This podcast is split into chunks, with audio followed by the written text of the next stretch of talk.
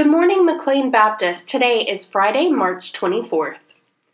For the season of Lent, we have been invited to meditate on a poem entitled Journey to Jerusalem. Each Sunday, we focus on one stanza.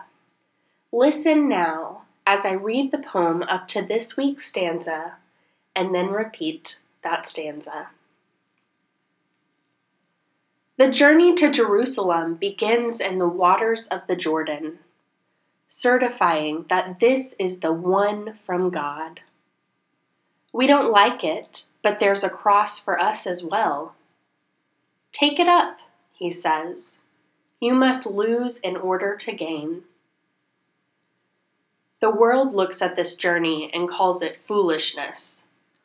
But God's foolishness is wiser than all the wise men put together.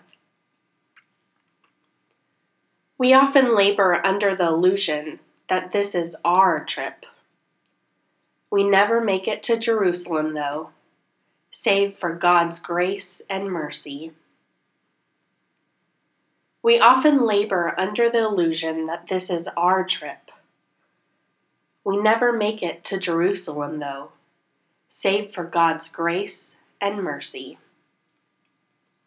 Let us pray.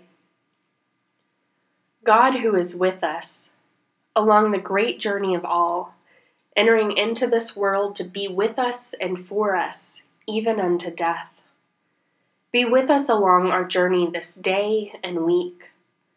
Remind us that this is not our trip. May we recognize your mercy and grace.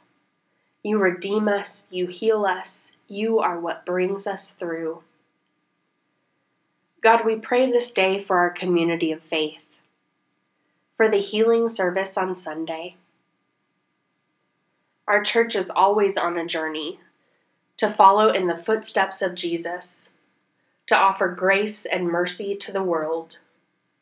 But you taught us that we should love our neighbor as ourselves. So let us offer grace and mercy to each other. May we act in your image forgiving others as you have forgiven us.